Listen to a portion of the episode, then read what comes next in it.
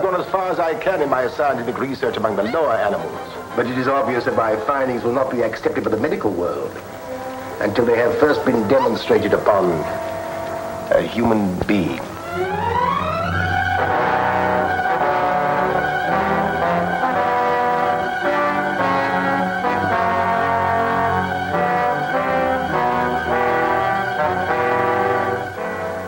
Dramatically begins the absorbing story of six human souls marooned on a savage island at the mercy of a mad scientist who claimed he could bring the dead back to life and needed victims to prove it. You can't do a thing like that. I never. I can't, can't I? I'm not gonna let that crackpot kill me. Oh, I date! You make Barab live before sun come up, or you go in fire. Wait a minute. Are you on the level about giving us this jungle hot foot? Me? I'll take these four.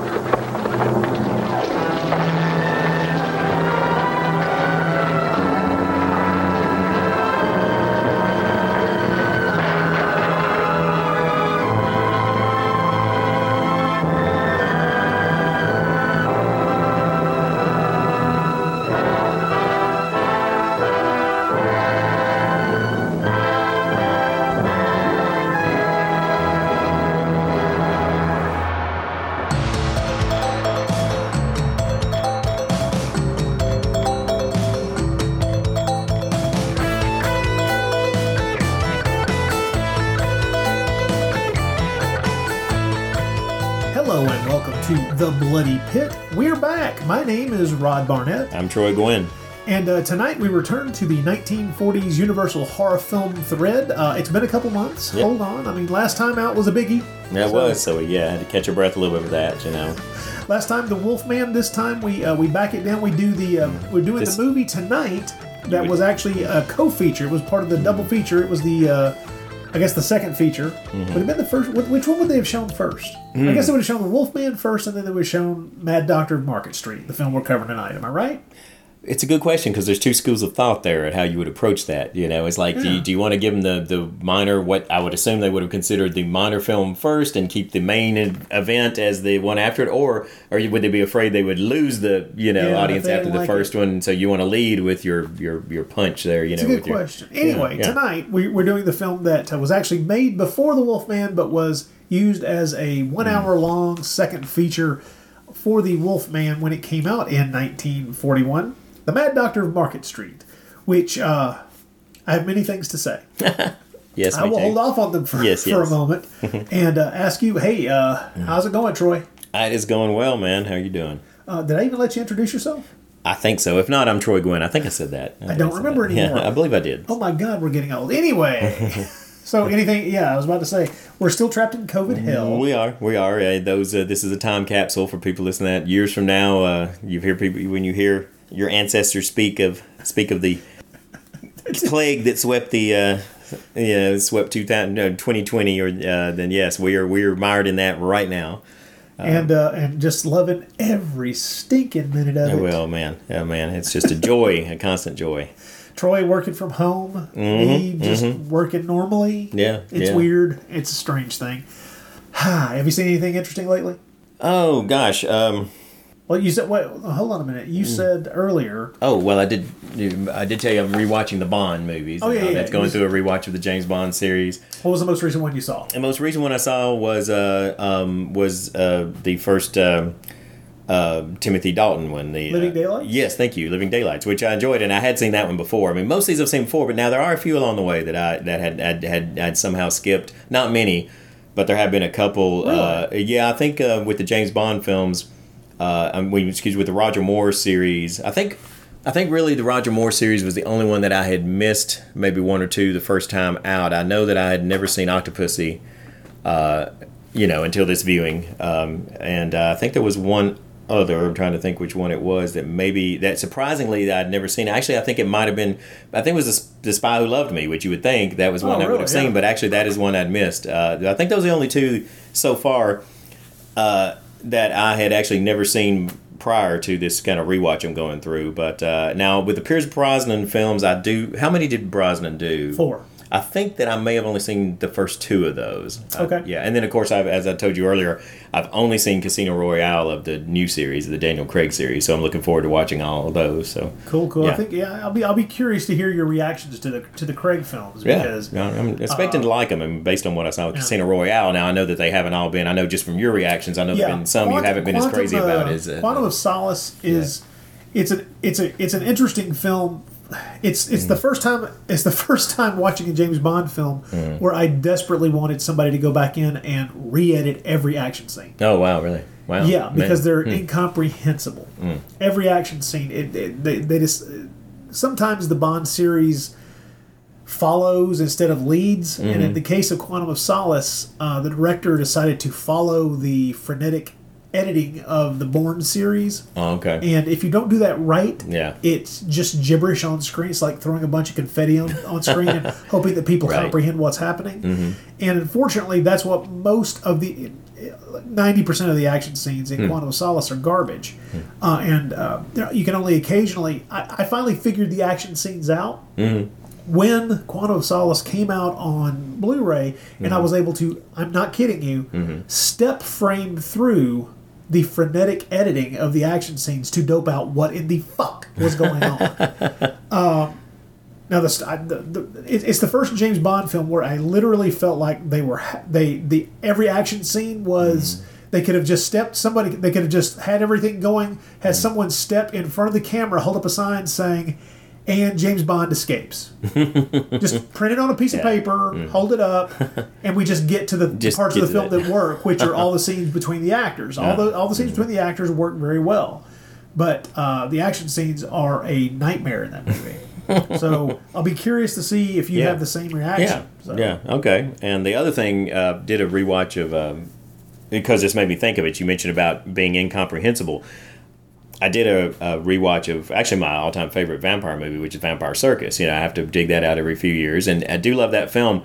But whenever I see it now, especially in its all its widescreen uncut glory, Yeah. I always have to laugh at the fact that I love that film from the first time I saw it, and yet realizing how many years and years I watched it in the edited and panned and scanned version, ah. which literally renders incomprehensible certain entire action sequences from that film that you you know especially Yeah. without giving too much away at the last where it's just utter utter carnage you know it's it's it's a Paul Naschy would be in, would would appreciate because eh, you know when suddenly everybody's dying just you know bodies are piling on top of bodies you know and there are so many things that I did not realize what was even happening until I finally was able to see a a full you know correctly framed uncut version of that film Yeah. uh, I would, you know, there was so many little sequences where, or so many little shots where, where I could suddenly see something I had never seen for years and was able to say like, oh, that's what's happening there.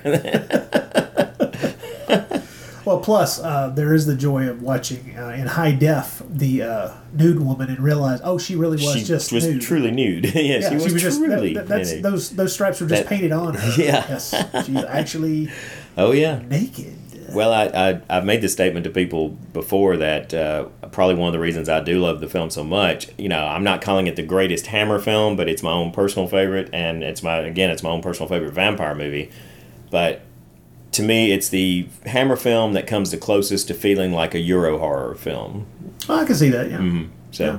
The joys of it are many and varied. Mm-hmm. Yeah. And uh, I, I do. I mean, I'm, I'm assuming you've gone through uh, a lot of the extras on that recent Blu-ray. Oh, it's fantastic! Yeah, Yeah. just in fact I went through them again. I don't normally go through extras again on a disc, but it had been uh, several years now since I watched it, so I actually went back through and, and watched the uh, the extras on this disc that are really. It's, it's just amazing to learn that they didn't even get the, the, they didn't even get to finish filming Yeah. everything they wanted to film. I know, which does explain some of the weird plot, Yeah. you know, some of the plot holes in it that you know, some of the odd jumps in there. That uh, yeah, exactly. Uh, but yeah, it's a shame they didn't get uh, more of that on you know, that what they wanted to do. Like yeah, there's that, that there's that part of you that just you know wishes wishes they, if they'd had two more days. you know, Yeah, it's yeah. just two more days to get a few more scenes shot. It's like yeah. ah, ah. Well, at any rate, yeah, it's it's a great movie. I, It is, yeah. Mm-hmm. I do I do love it myself. In the Eurotrash vein, I finally got around to seeing a movie from uh, mid '70s called The Killer Wore Gloves, And from that title, you might suspect it's a giallo. What are the chances? Yeah. Yeah, yeah. Well, it's just- just- just- if it had said I bet they're black, the killer, too. yeah, I'd right exactly. If the,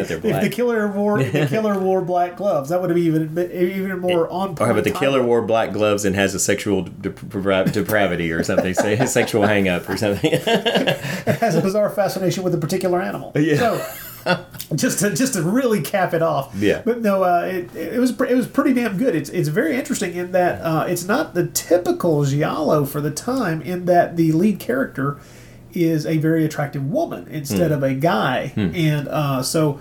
And it was it was it was fun watching it and realizing while I was watching it I was I was searching my memory trying to remember okay well wait a minute how many giallos really because I believe this one came out in like 75, 76. Uh, the ki- yeah, the killer wore gloves, and it's one of those things where it's like, oh, so how many focused on having a central character as a woman, and it's not that frequent in that you know in that seventies period. It's not frequent that that happened, and I mean it did, but Mm, yeah. often it would often the the female lead is you know the protagonist's girlfriend Right. or something of that nature. or something, someone working with him on solving the, you know, Yeah. the, the, the mystery or. Yeah, and it's and it's so it's um, it was it was really intriguing because you're you're you're following this character and it's it's a good it's a good little mystery. It is it is very uh, it is very well put together.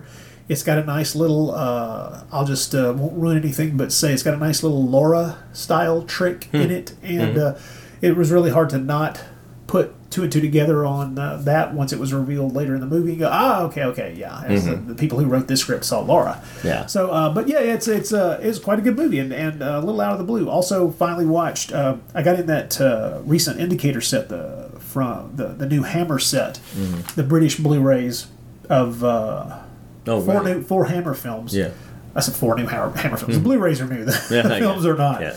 Uh, but uh, out of there, the first one that I pulled out to watch was one that I'd only seen in a really a, a crappy, you know, third generation, God knows what, only print. Uh, the the rather excellent, in my opinion, uh, film, The Scarlet Blade, which is a John Gilling film. I've heard of that one. I've never gotten to see it, but yeah, I wanted Very to. good, a standout performance from Oliver Reed. He really is. You can't take your eyes off of it. He's fantastic, and he's got a really good role in the story. Uh, Scarlet Blade, well worth it. And then uh, started digging through some of the extras on there as well. So good, so well done, and uh, always there's always that dividing line when I'm watching '60s performances by Oliver Reed. Is like, is this before the the facial scar or after the facial scar? and this is before the facial scar. But what's funny is his character has like a dueling scar on his cheek, Oh, which I thought that's some weird foreshadowing there. yeah, no kidding. Un, un, un, unfortunate foreshadowing for, for Oliver Reed there, but uh, Scarlet Blade is, is a film that, uh, like I said, I, I, I had admired before in a crappy uh, crappy format viewing, and now seeing a, a really nice Blu-ray of it from uh, from Britain, I can say, you know, that's a th- that really is a thumbs up of a film. Well, if I'm, if you don't mind me glancing at your rewatch list there, and now Oh. uh, it looks like you uh, checked out War of the Gargantuas rewatch. What prompted you to uh, to rewatch that one? Oh, uh, Beth Beth wanted to watch a giant monster movie. That's a blast. That film's a lot of Yeah, fun. and she had never seen that one. Oh, never. Yeah. Okay, cool, cool. Um, I was thinking the other day is as how much I would. I'm just, just really hoping that uh, I'd love to see Criterion do a second box set of the of the the non Godzilla Oh, yeah, yeah. non Godzilla Toho sci-fi films from the '60s and says I think would do 50s and '60s. I think would just be a, a great follow up to the Godzilla box set that they did. I'm going to agree with you. That would be wonderful. I would love to see. I don't know how. I, don't, I wonder if there's some kind of weird rights thing. I'd love to get. Even if they put like a, a double feature of Frankenstein conquers the world and War of the Gargantuan. Yeah, even something like that would be something like great, that yeah. would be great. But Man, you could put, you know, I, I, they probably wouldn't have Mothra because Mothra came out not too long ago with another company on Blu-ray. I don't know how Yeah. long the rights will be tied up with that, but they could certainly do, you know, Rodan. You know, hasn't been out yet in, in Yeah. Blu-ray. They could do like, man, you could put if you didn't want, and, and if you're thinking outside, not just giant monster stuff, but I mean, you can put, you know, a, the H Man. You can put uh, Atragon. Atragon, You yeah. know, could put uh, Space Amoeba on there, and of course, Matango would be the really the, the that would be jewel, a jewel in the crown if they could get that one out. Yeah. So yeah, it'd be cool to see them do something like that. it would be great. I don't know if that'll. I don't know if that'll Mysterians, happen. Mysterians could be on there. Oh, yeah, that'd be cool. Battle in outer space, yeah. So. There's yeah. There's a there's a number. Well, Battle of Outer, in Outer Space is about to come out on Blu-ray. Oh, okay. You know what? I bet that's by the same right because originally, the people who just put out that Mothra Blu-ray, they originally had put that out as a three-film DVD, which had Mothra Battle in Outer Space, And actually, it might have been the H Man. Now I can't remember. So that may all be tied can't up. There were three films on that set, and they're probably all tied up with this other. But at least this other company is coming out with these Yeah, films on yeah, Blu-ray. yeah. So I don't- yeah, sadly, I don't know what the uh, the extras Mm-hmm. are going to look like. But uh, and that just reminded me, I think the same company is putting uh, the Inner Sanctum films Oh yes, they are. Yes, well, well, you know, which we will someday be getting to, I guess, if we continue with this continue series. as we continue this series. We are going to, you do know, we're going to be stumbling around in the uh, in the Sherlock Holmes area for a good long while. Ah, yeah, which is only like thirty films, and so that's going to be in a while. Yeah. What's terrible is I just discovered that there later this year, very late this year, Hmm. uh, maybe it'll be in time for a lot of what we're doing. But there's a fellow who's uh, working on a book right now for publication later this year that is going to that's going to be just about just focusing in on the Universal Sherlock Holmes. Really? films. Yeah, Well, that'd be yeah, yeah. interesting. Well, That's, good. That'd be uh, a good excuse for me to, you know, again, as well as doing this series, because I've not seen a whole hell of a lot of them. You know, I have seen a few over the years, but compared to how many they did, I've certainly, you know, seen only a small percentage of There them. There were so, only know- twelve or thirteen of them. Man, come on. Yeah, That's all. You mean that month? You know, I mean that was uh, that, that, a month. You know, twelve or No, I thirteen they per were month. making they were making like they may have made three or four a year there for a stretch. So yeah, Mm, Yeah, they were trying to catch up with the Bowery Boys, but That's, ooh, that's not a that's not a good. No, that's it's not a that's good litmus test. benchmark No, to it's try not. To meet. No. No, that's that's that's going in the wrong direction. But I tell you what, folks. yes, we should probably talk on. Why aren't we in a huge hurry to to, to talk about this film? We Well, need to get I'm, in. I'm in a big hurry to talk about sections of this film, Sure. certain aspects of this film, but uh, I do. Uh, well, let's just say that I do love that it's it's not even quite an hour long. Mm, yeah, I know. so it's like it don't 55 overstay minutes its or something. Yeah, so no, whatever, it's, yeah. it's it's it's like 50, 59. 59 minutes Yeah. and like thirty eight seconds or something like that, I, which is perfectly fine. But folks, I tell you what, we'll take a break, Yes. come back, and actually get to the topic that we're supposed to be speaking about tonight, Mm. which is the Mad Doctor of Market Street from 1942. And uh, well, you know, Mm. your mileage may vary. Yep. Prepare for a spine tingling, nerve shattering podcast featuring all your favorite monsters. You won't believe your ears when you listen to Monster Kid Radio. Here are your hosts, Derek M. Koch, and his ever rotating stable of guests discuss your favorite classic and sometimes not so classic monster movies. Subscribe to Monster Kid Radio through iTunes or Stitcher, or visit MonsterKidRadio.net before the next weekly episode of Monster Kid Radio. Go through the archives for interviews with Sarah Karloff, Victoria Price, and Joel Hodgson. Listen to discussions about movies like Creature from the Black Lagoon, Island of Terror, and King Kong. And don't forget convention coverage from Monster Bash and the HP Lovecraft Film Festival. Classic Monsters, Modern Talk, and the head of Rondo Hatton. Only on Monster Kid Radio.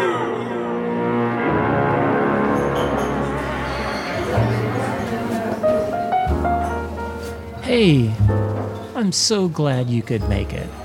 Welcome to my little podcast here, Bill Watches Movies. I'm Bill Mize, I'm the host and creator, and I'll be helping you today.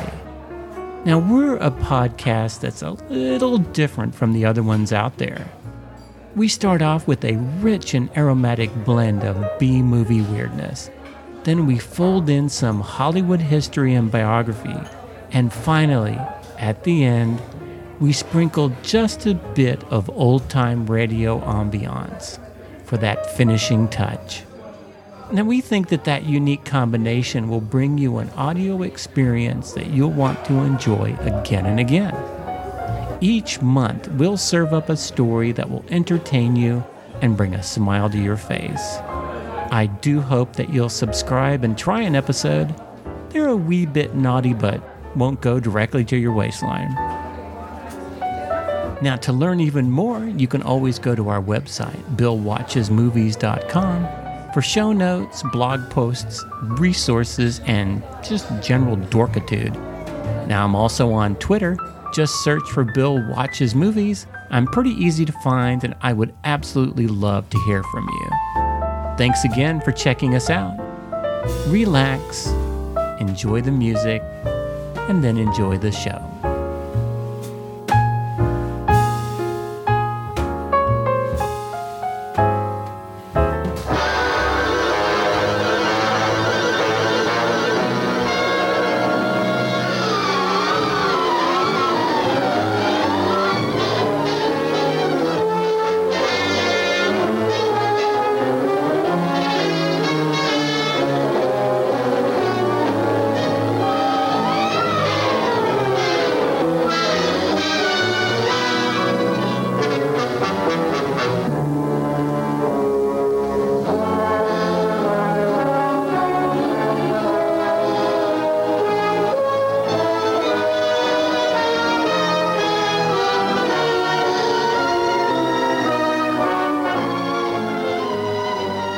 Mad Doctor of Market Street, 1942.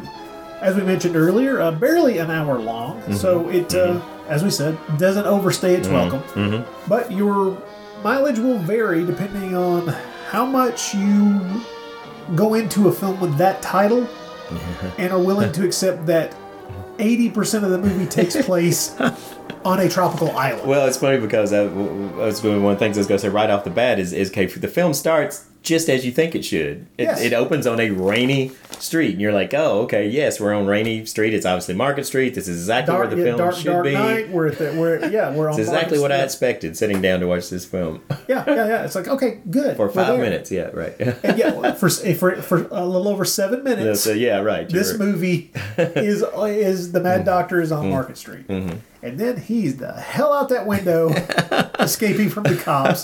But before we get there, let's talk a little bit about the director, Joseph Lewis. He's a name that if you've delved into a lot of, uh, shall we say, noirish kind of cinema from this period of time, you might have run across his name. Mm-hmm. You might also know him because he directed uh, possibly one of the better. It, your mileage is also going to definitely vary when you start talking about the Poverty Row horror films. Mm. Yeah, yeah. Uh, he directed one of the more interesting ones that Bela Lugosi was in, The Invisible Ghost, mm-hmm. which that title has always brought up the question: would, would- in general, are ghosts visible or invisible? I've Mm-hmm. yeah, as opposed sure. to what? Yeah, exactly. Yeah, yeah, yeah. but you know, so it's you know the invisible ghost. He was It'd responsible be like for the dead ghost or saying something like that. yeah, yeah, pretty much.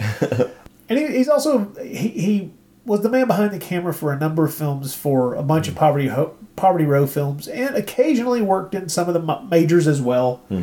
He uh, he did one of the Falcon movies from that series, Falcon in San Francisco. I actually recently DVR'd Silver Bullet, uh, which is a western, uh, but I haven't gotten around to watching it yet. Yeah, that that's one that I'm curious to see. Also, The Swordsman, which is another one that he made. Uh, in 1948, that I'm kind of curious about, but of course, there's one movie that he's definitely always going to be known Oh, yeah. for, the one of the most amazing film noirs of all time, Yep. Gun Crazy. Yes, if he made no other film, it would he, he would have redeemed himself just by making Gun Crazy. It- Yeah, it's that, awesome. that that 1950 blast of insanity is Yeah. just it's it's a truly brilliant movie, Mm-hmm. and it's he, he does a lot of innovative things in it, and it's just a really Mm-hmm. tight little film as well, and just dark dark as the pit of your soul. yes, it is. And if you don't find yourself falling terrifyingly in love with Peggy Cummins uh, in that film, I don't, yeah, I don't know who you are. it's, it's yeah. like you might fall in love with her, but at the same time you want to run screaming from her too. At the same Yeah, time, yeah, there's that. Uh, he also made The Big Combo, which is another Mm-hmm. great film noir, and uh, a film that I have a lot of time for, Terror in a Texas Town. I haven't seen that one. Uh, it's worth your time. It's it's later. It's later on. It's 1958. It's Oh, uh, Sterling Hayden. Yeah, yeah. Sterling Hayden is always worth watching. Yep. And Terror in Texas Town is Sebastian uh, Cabot. so- Yep, yep. It's a good. It's a good little film. Like I say, it's another one on his resume that's worth checking out if you ever get the chance. And it was co-written by Dalton Trumbo too. That's cool. That may be one of the reasons Yeah, why it's yeah, right. worth worth your time. right. But the thing is, I mean, he he basically never really uh, never really got uh, any kind of uh, real recognition. He, Yeah. the, the word is that he just never really had a huge hit. Not even the the standout movies that classic film buffs look back on now as truly great films like Gun Crazy and things like that.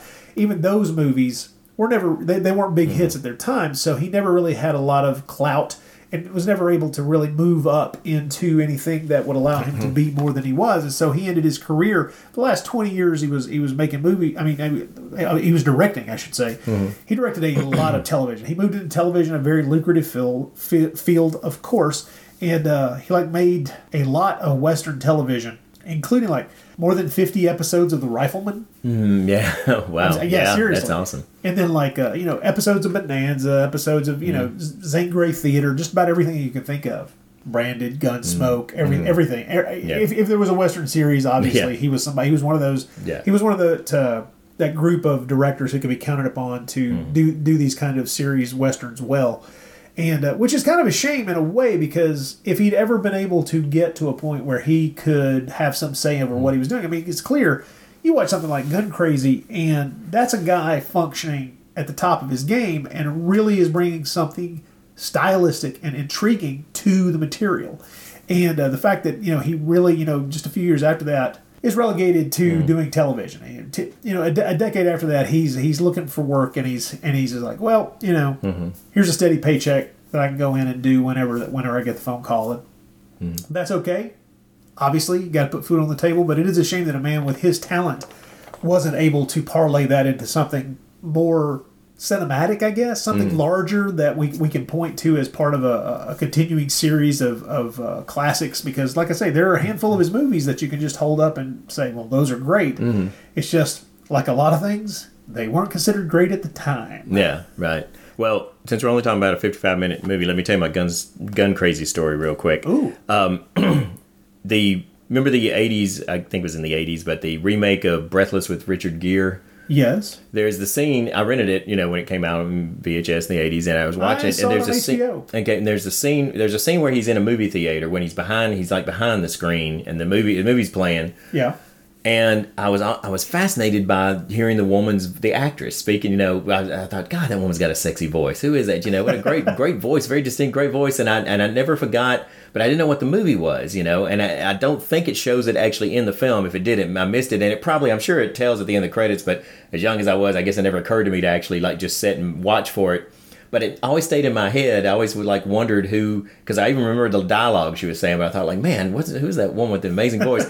years and years, years and years later, decades later, I finally watched Gun Crazy and realized it was Peggy Cummins and Gun Crazy was who I'd been. The voice I'd been fascinated. I'd even seen her uh, for years and been watching Night of the Demon, you know, which she's in. But of course, Yeah. she's playing a very, very different kind of character. Yeah. But uh, but yeah, so there's one of those great moments where suddenly something comes full circle. You get an answer to a mystery that you don't think you'll ever have. You know that, that finally it just comes. You know, it comes to you and you realize who what it is. It's the kind of thing that, that nowadays just will send you down a, a, an internet rabbit hole. Mm. Oh, sure, Back yeah. then, Oh, back yeah, You were just like, like, where do oh, I well, find the answer? I'm, I'm, yeah, it's like there's having- to, there's yeah. no way to know. Yeah, yeah, These are these are in some ways these are the days. Mm. yeah. Right, sure. In Thank terms, yeah, All right. Well, let's talk about the Mad Doctor of Market Street because, Mm-hmm. uh, yeah, you're right. This is a, this is less than an hour long, but I will say for a movie with uh, a Mad Doctor front and center, right in the title, this is a weird one. yes, This is- uh, yes, it is. And, and I'm gonna have to say, this Mad Doctor, I'm not even sure he was a doctor. Yeah, yeah, yeah. I'm pretty sure he wasn't. It may just be a guy who bought some lab equipment and and, and just set up. Uh, At one point, he refers to himself as a chemist, Mm-hmm. and I'm going, "Whoa, back up, back, back, back up, buddy. Yeah. Are you saying that you never got a doctorate, and we're calling you the Mad Doctor of Market Street?" Mm-hmm. I'm willing to throw the flag on this play right now. This is not good. I don't know. I don't know who thought this was a good idea, but I do like the fact that he, if he- refers, he refers to himself as a doctor, and Mm-hmm. he definitely has a an overlarge sense of his own capabilities yes, he he does. which he eventually pays Mm. for. I don't think we're giving anything specific away with that. Yeah. Although we're going to ruin this, just get used to it because this thing's only an hour long, and the joys within it. You're gonna know by the way we talk whether this is gonna be a movie that you will enjoy Mm. Yeah. watching or not. Yeah, and I can't really say that there's a whole lot of big plot reveals in this film that you know need to be protected. Uh, No. to be honest, I think it kind of plays out more or less what you expect Well, it has for the one, most part. It has one surprise that, that comes. Com- it has one surprise that comes completely out of left field. it's got some Let's- it's got some inexplicable things. I can say that, but you know, it's Well, uh, Yeah. that's- it's got some bad humor too. yeah, We'll- well, yeah, we'll get into we'll that. talk about that. There's, it's got some good humor too, but Yeah, I mean, yeah, The- exactly. it's not that the people the people who are playing the humor are not bad. It's Oh, just no. they're not given a whole lot to do with. What's interesting is is something right off the bat too strange about the beginning of the film is is realizing that uh, Lionel Atwill is not top billed. Uh, actually, one of the comic relief characters is actually gets top billing in this film, which I thought was unusual. which is very strange. Yes, it is. Now, don't get me wrong. Oh yeah, I like Mar- the actress quite Yes, a lot. and I know she already. I mean, looking at, she, I know she'd already established herself Yeah. as a popular comic actress, but I thought oh Pinky was pretty popular by this point too. So I, I you know, and he is the title character, well, it would be a good time now to. and he's the one gnawing on the film, gnawing on the celluloid through the. Well, yeah, let's let's be clear. Una Merkel was top billed in this for some odd reason, except in, Yeah. in re-releases where they did front and center Lionel Atwill. Oh, they did? for, On re-releases. Yeah, you, okay. can- you can see re-release poster Oh, okay. art, Where they and it has a big picture of his face, and his name is larger than hers. Okay. but not in the initial release. She Yeah. was listed first, and that is uh that's that's a very strange thing to do, considering you know he's the freaking title character yeah, yeah, and she's quite good. Don't get me wrong, but the reason to watch this movie is to watch Lionel Atwill be evil Oh yes, that is it. and it. slick and sly and he is he's giving a he's giving it his all but one of the reasons why uh, Lionel Atwill may not have been and I don't want to I, I, can't, I don't I can't know this for sure but just the year before this Lionel Atwill had gone through a trial where Oh, so this was after the he scandal was- then. This yeah, was after he, he ah. was not he was not on trial himself right. for, for what was going on. He was not Mm-hmm. on trial, but he was uh, put on. Uh, he, he, he he did have to testify in a particular trial about the rape of a teenager. Yeah, Now he was not. right. Now understand, he was not accused of No, rape. no. But he. But this was a big scandal, and he was one of the people who had to testify. Mm-hmm. Now here's the thing, though. Uh, when he did his when he testified, he did perjure himself. Not that he got charged for perjury during the course of this trial, but what he perjured himself about was he he lied and, and claimed that he did not show quote unquote blue movies to his guests. In other words, you know. Yeah. porno films, Right, right. essentially uh, to his guests. Uh, that was a lie. That was part of these parties that went on at Lionel Atwill's Hmm. house. But uh, he did lie about that on the stand, and so he did know that that was something that could eventually be tugged on in, by the legal system and get him in trouble. So, along with that, and the year before, the uh, the death of his uh, the death of his son, uh, which had been a very, you know that's there's no way to look at that situation and not be really a really kind of a, a a person with a damaged psyche one way Yeah. or the other, someone Yeah. who who's going to have some uh, some concern, anxiety, and and that that's the kind of thing that changes somebody's personality and way of looking at life forever. So, with those things in mind, that might be one of the reasons why he wasn't necessarily top I billed. I could see that. Yeah, I could see that because I, I had not realized where it fell in, in relation to the uh, the trial and everything. And it is possible that they just might have felt like, well, we can give him high billing, but maybe just because of some of the public perception that, that maybe we should put somebody who has a much more favorable public image right now as, Yeah. at the top. So that would make sense. And and, and one one thing you have to point out is that when this comes out in 1942, Lionel Atwill's only going to be alive for another four years. Mm-hmm. Uh, I'm sorry, yeah, four years. He, he passes in 1946. But in those years, he was in a number of films Oh, yeah. that I dearly love. I Oh, finally God. recently saw Pardon My Sarong. He's got a small role in Right, that, and right. he and he and uh, Lou Costello have some great scenes together. I mean, because he played perfectly against Lou Costello in that movie, and he and he's uh, he, he gives another standout performance in that. He's also in a lot of little movies that I love. He's going to be he's in uh, Ghost of Frankenstein, Fog Island, Night Monster, uh, Sherlock Holmes in the Secret Weapon. He's in a number of movies in the next few years that I have a lot of love Oh, for. yeah, same here.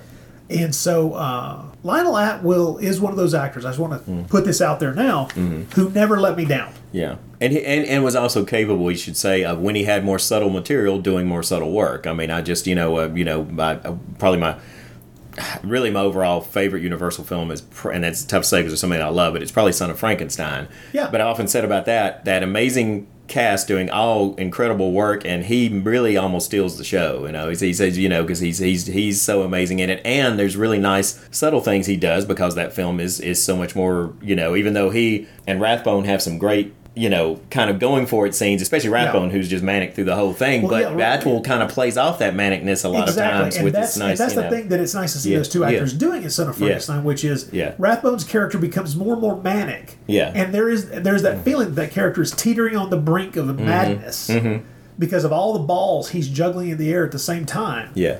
And Atwill is just so rock solid in those Yeah. scenes with him Yeah. Yeah.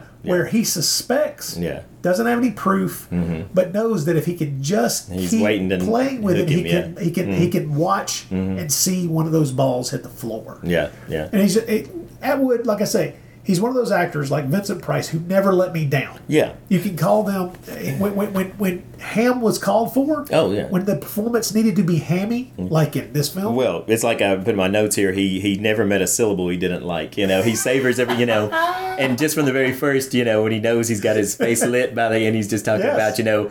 You know, I need new specimens or something. You know, he'll say those words like where you just, he just, he just, he loves. Yeah, I mean, he knows what he's going for. He's got a one note character, so he's just playing that note. You know, Oh, yeah, to, he's, to he's, its- he's going to yeah. play it out. To the, he's going to Yeah. play that string all the way out. And th- there's a he has an incredible understanding of how to communicate Mm.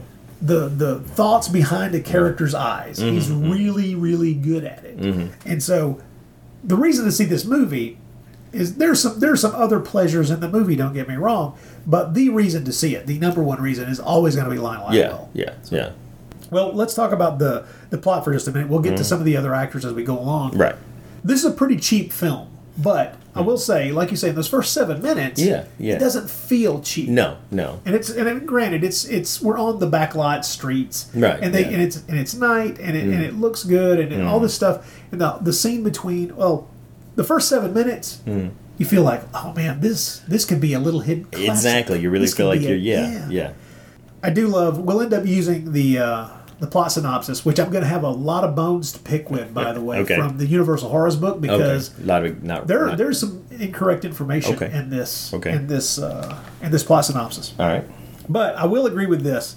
Uh, straight out of the Universal Horrors book, says uh, the storyline is pure hokum. I agree. No, I won't quibble with that. That's I, I. Let me put to you with. Let me put to you this way. Hmm. It's the 1940s, and it's a mad scientist film. yeah, yeah. The really Hokum yeah, is yeah, what hokum is called exactly. for. You got it. This is what is necessary. Mm-hmm. Sign me up. Maximum hokum Mm. right now. Okay, Dr. Ralph Benson, who is Lionel Atwill, a self-proclaimed professor of research.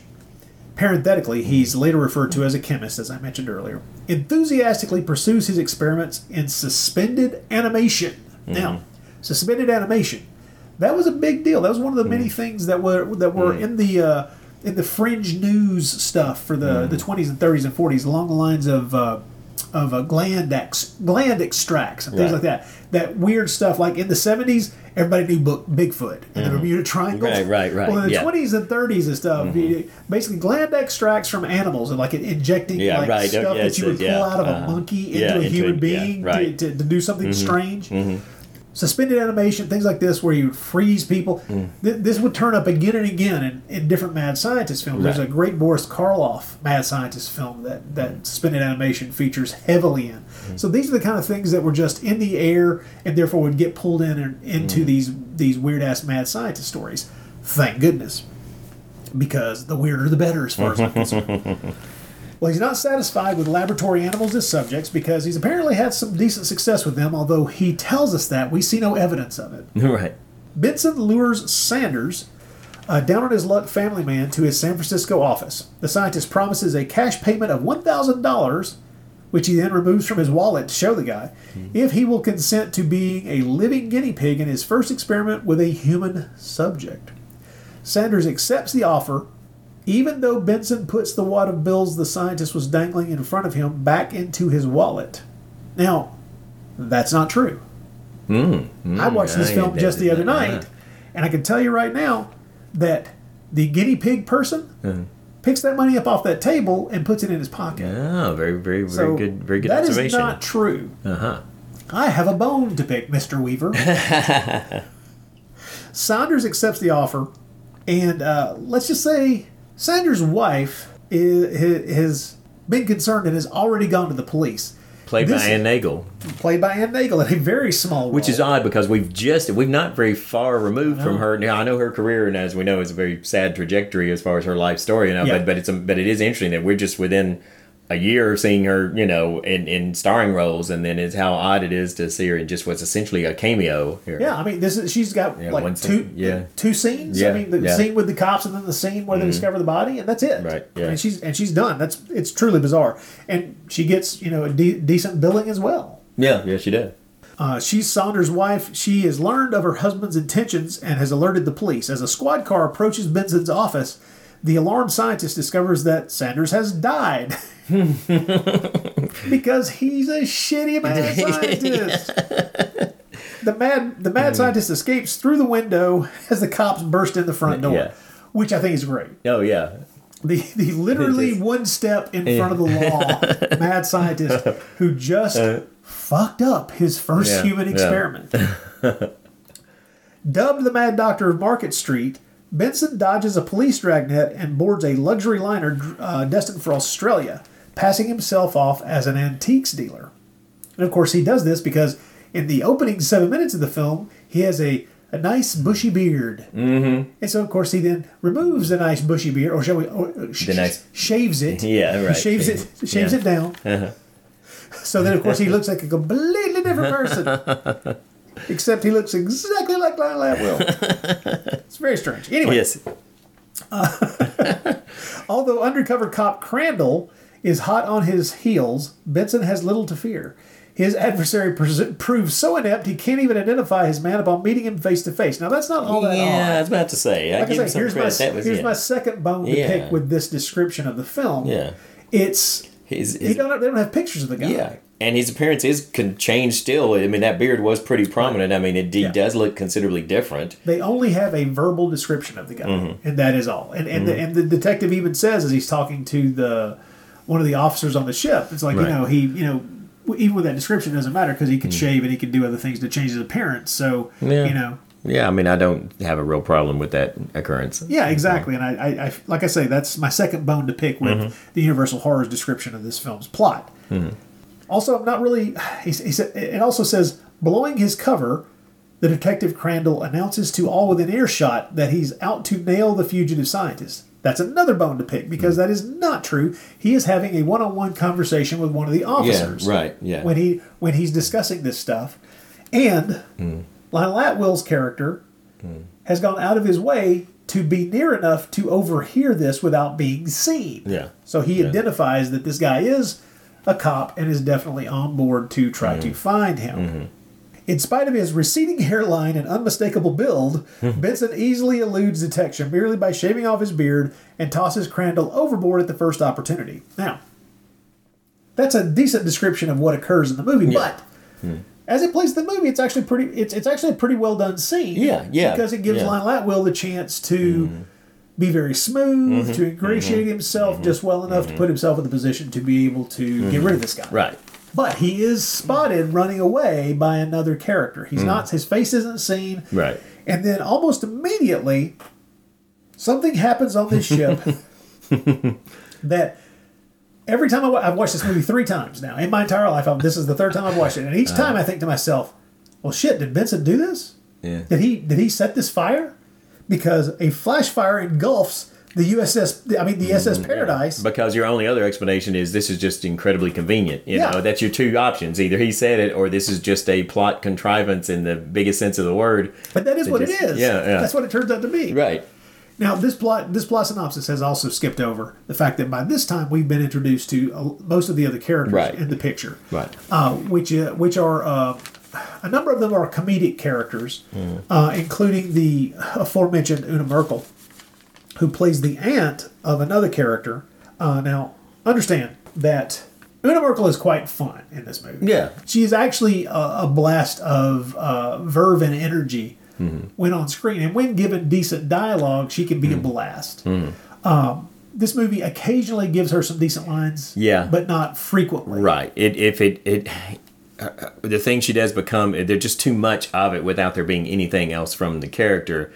And Yeah. and it's just not that well written in most places. You're right. There's times when what she does is amusing, but the fact that she does only amusing things constantly, you know, that it just becomes wearying. Although, like you said, sometimes she's the only thing kind of she's the thing really injecting at least some Energy. some energy into into the proceedings. I, I agree. I agree. We're also introduced to uh, well, there she she plays the aunt of Mm-hmm. another character who is a, is essentially kind of the the, the female lead in, in, Mm-hmm. in, a, in, a, in a way I guess you would put it. Female romantic lead, I guess you would say. Th- there you go, female romantic lead. That's the good way to put it. You see, I've gone as far as I can in my scientific research among the lower animals, and my experiments in that field have met with complete success. But it is obvious that my findings will not be accepted by the medical world until they have first been demonstrated upon a human being. And if your experiment fails? Oh, have no fear, my dear boy. Have no fear. All these have been placed in a state of suspended animation for various periods of time, uh, during which uh, previously induced diseases have been completely cured. Do you know what that means, man? Disease, the scourge of humanity, will be cast out. Human beings will be placed in a cataleptic state until a cure is effected, then resuscitated and returned to normal life. Think of it, man. The span of human life will be prolonged indefinitely. And think of the part you're playing this great boon to mankind. Right now, my interest in mankind comes a little closer to home. Tell me, how long do you think your wife and family had a square meal? Too long. A thousand dollars go a long way towards solving that problem? How long would you want to keep me that way? Oh, only long enough to substantiate my theories. If anything happens, you'll see that my wife gets this money? Oh, nothing will happen, my dear boy, nothing. Now, let me have your coat. That's right. Now, take your place on the table. Roll up your right sleeve and relax.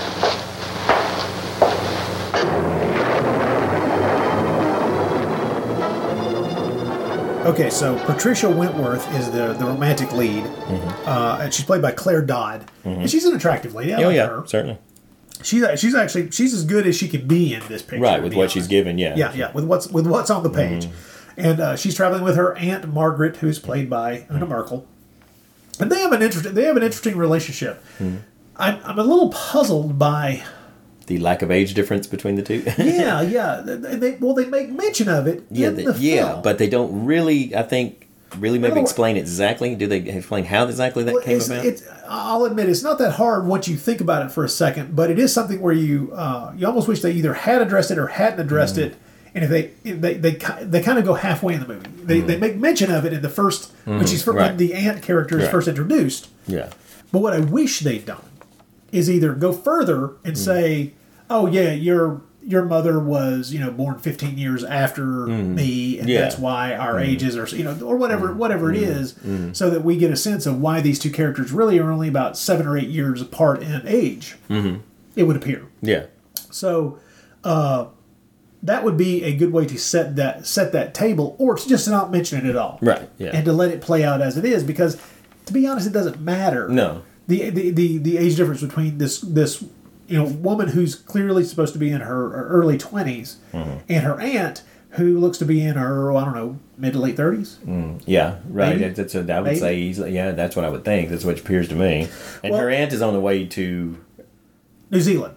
There's a guy who's been courting her, right? Or she's been sort of at a, that she's had a that Yes. like so supposedly possibly heading to the altar with or something. I think. Correct. Uh, she has been to visit this very wealthy man in New Zealand. This is her fifth trip there, or Right, maybe right. fourth or fifth. She Yeah. can't remember exactly. Oh anymore. yes, right. And each time it's strange because he's just not he's he's not he's out of the country on on business, Hmm. which I think is hilarious because that's a great little character piece Hmm. to learn about her. The fact that she either hasn't caught on to this guy blowing her off. Yeah. Or this is a really weird situation. And then of course it does pay off. Yes, it does. It does. They do actually, Clearly, yeah. Mm-hmm. this guy really does care about her because. He is. He, he ends up once they're lost. Once the Mm-hmm. ship goes down and they're stranded on a desert island. Not to spoil things, he's the reason that they're that the that people are searching so frantically because he's put up a five thousand dollar reward trying to find his bride. Yeah.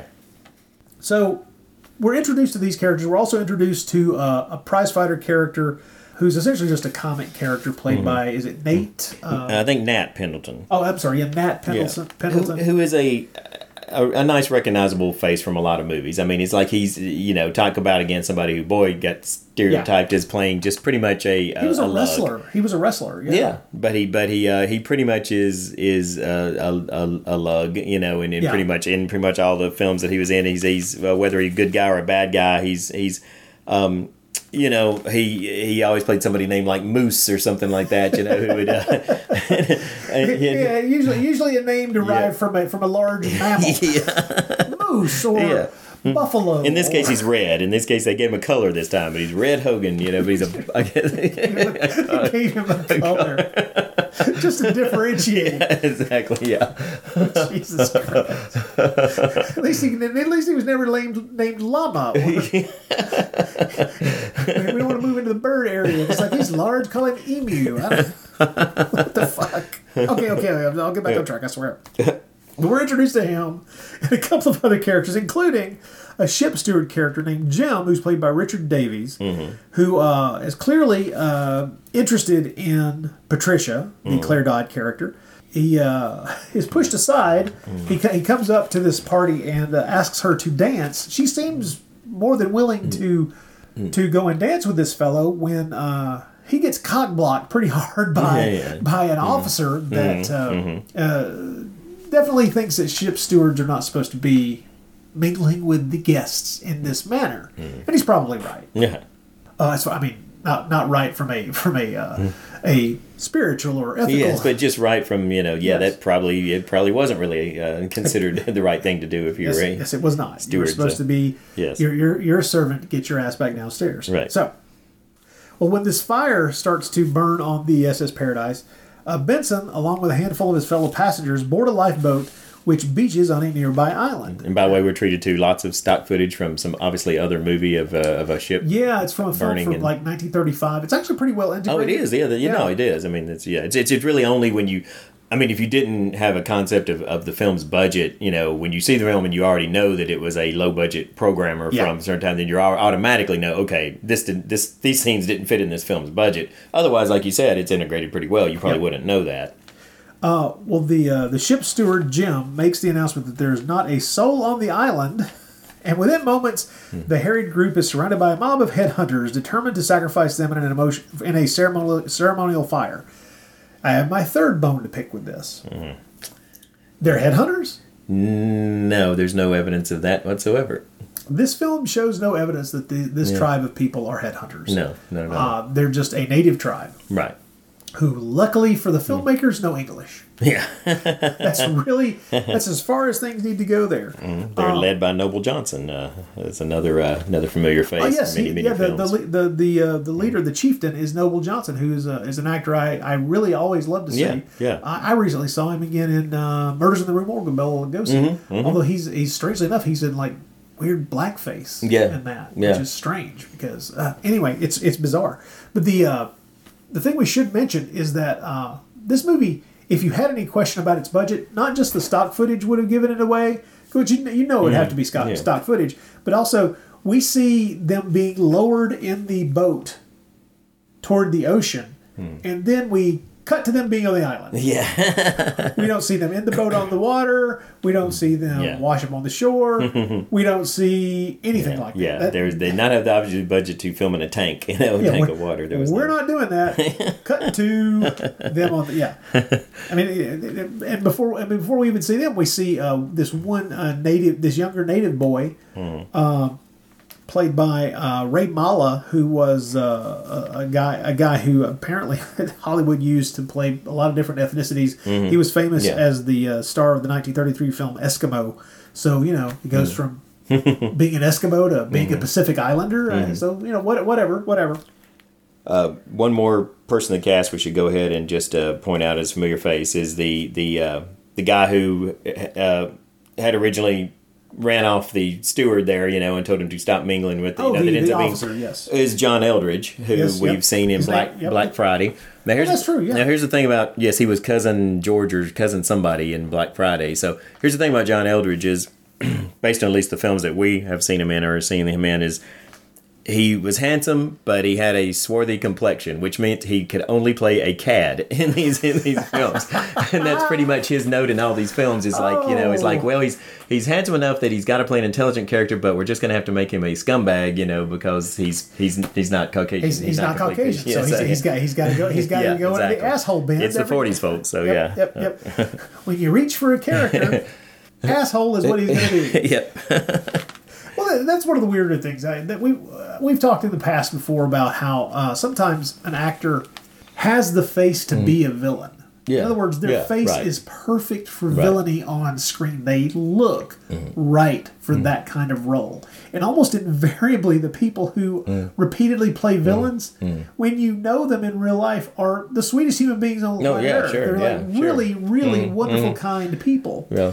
And I, it does make me wonder about other types who get, you know, who just because of their particular looks Mm-hmm. are typecast into certain roles. And it does become a thing where you're just like, well, you know, so like are all people who were cast in romantic comedies. Did they have to? Did the real personalities have to be that of a true asshole? I mean, I, I just I, I'm not Well, saying that I know anything for a fact on this on any But it, particular but it is I a just- common a common thing is maybe they just maybe it just means that they're such nice people that they just dig so into those roles because they are getting to play against type you know so much you know now it does make me think of uh, something I've been experiencing a lot going through I'm doing my rewatch of Game of Thrones you know and I've been listening to all the audio commentaries too and one of the things you always hear about Jack Gleeson who played Joffrey you know oh, Joffrey is yeah. probably one of the most hated characters in the history Oh, of yeah. television and everybody on those on those audio commentaries every time he pops the screen says you know he says I have, you know we have to continually people ask me all the time is he really this horrible we, we're constantly telling people that he's the nicest man nicest young man you will ever meet in your life that he's just they say he's just the greatest person and yet he probably played the most He's hated supposed- yeah. most hated character in the history of television probably so. it's it's not it's not a surprise. Yeah, there, yeah. Mm-hmm. like I say, there's just something about that. It's like yeah, no, no, no. They're just really good at looking and acting like a villain and a Mm-hmm. Yeah. scumbag and a, and Yeah. a bastard on screen. It's like that's not that's not who they are. Yeah, that's not what they are. okay, well, so If our signal got through, we'll be picked up all right. Well, I hope so. I must get to New Zealand. I simply must. Aunt Margaret's planning to be married. Yes. But every time I get there, Sir Archibald has just left. You know, this is my sixth trip to New Zealand. Is it seven? I must speak to him about that. Hey, you know, I'm booked to fight Mulligan. If I don't show up, he'll think I took a powder. Well, all we need is some food and we'll have breakfast. Did you see any signs of other survivors or people that might live here? Well, no, Mr. Graham, I don't believe there's anybody else on the island. So the natives show up. They, they they aren't taking them off to be sacrificed, or at least not quite yet. They're they're not a very friendly tribe, but mm-hmm. our good old mad doctor, Mr. Benson, convinces the tribe that he is the quote unquote god of life and proves it by reviving the comatose wife of the native chief with a shot of adrenaline. Now, this I think is pretty damn clever stuff because the mm. one the mm-hmm. one thing mm. that that Benson grabbed got onto the boat with him as he got as the ship went down mm-hmm. was his case of chemicals and Yep. pills and all these different things. Yep. And he is clever enough to have spotted the mm. fact, and if you watch really carefully, and it's nice to have it have this film in HD now. You can pay attention to the fact that this woman doesn't. The, they, the natives think she's dead, but she mm-hmm. doesn't. She she appears to still be breathing, mm-hmm. not deeply, but mm-hmm. she's not dead. And I think that I think that that's what this guy spotted because what he ends up doing is giving her a shot of adrenaline and then waving. Uh, uh, what is it under under her nose? The uh, oh oh uh, like uh, amyl nitrate what, Yeah, what do they call that something yeah is that what they break what they know, the- break under their or and their of course nose, it bring, yeah. and it brings her out of it. Yeah, yeah. And, it- and it's like, haha. See what it was is she was she had she was passed out. She was not dead. Mm-hmm. And I and I and that allows him to fool these people into thinking that he brought her back to life. And- God, now you got me like I, I know I should know the name of what you're talking about that he puts under her nose that they use I to revive remember. people and why is it coming to me anyway? Yeah, well, Ammonia. yeah, it seems like that may be in it. I don't know if that's can't it's in- remember. yeah. Oh well, Anyway, I would say right in, but by that time we will have forgotten all about it. we'll be like, why should you? Why are you bothering us with this trivial information? with this idiotic information. What, what I love is that up till now, you remember our our good mad doctor has been traveling under an assumed name and hmm. uh, an assumed job title, mm-hmm. and by doing this, he knows that he's basically kind of outing himself as the guy who this cop was looking for on the boat. Mm-hmm. Well, surrounded by a throng of admiring savages who spout mm-hmm. lines like "Anything you want, you ask." Yeah, Benson lusts after his fellow castaway Patricia Whit- Wentworth. Now, that doesn't come immediately. no, it doesn't. Essentially, what happens first, like I say, I have bones to pick with this.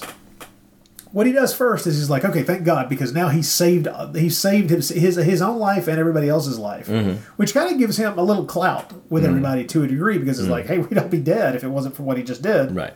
which is great. But his thought is to immediately just say, well, this is great.